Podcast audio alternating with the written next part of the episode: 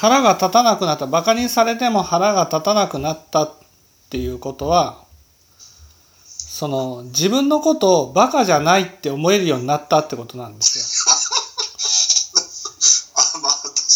あなるほどね、で私たちはバカにするってどういうことかっていうとその人にいいところがあっても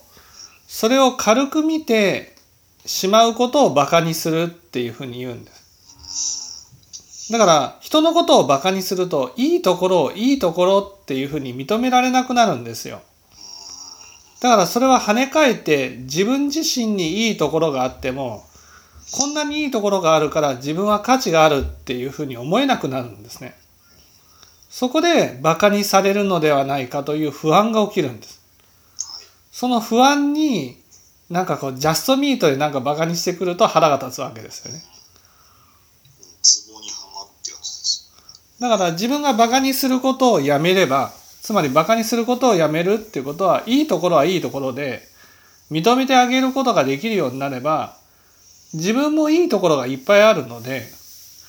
自分に自信がつくんです。それが人に対してもそうもう自分に対しても同じことになる。なそう。だから大その大体の人ってのは自分あの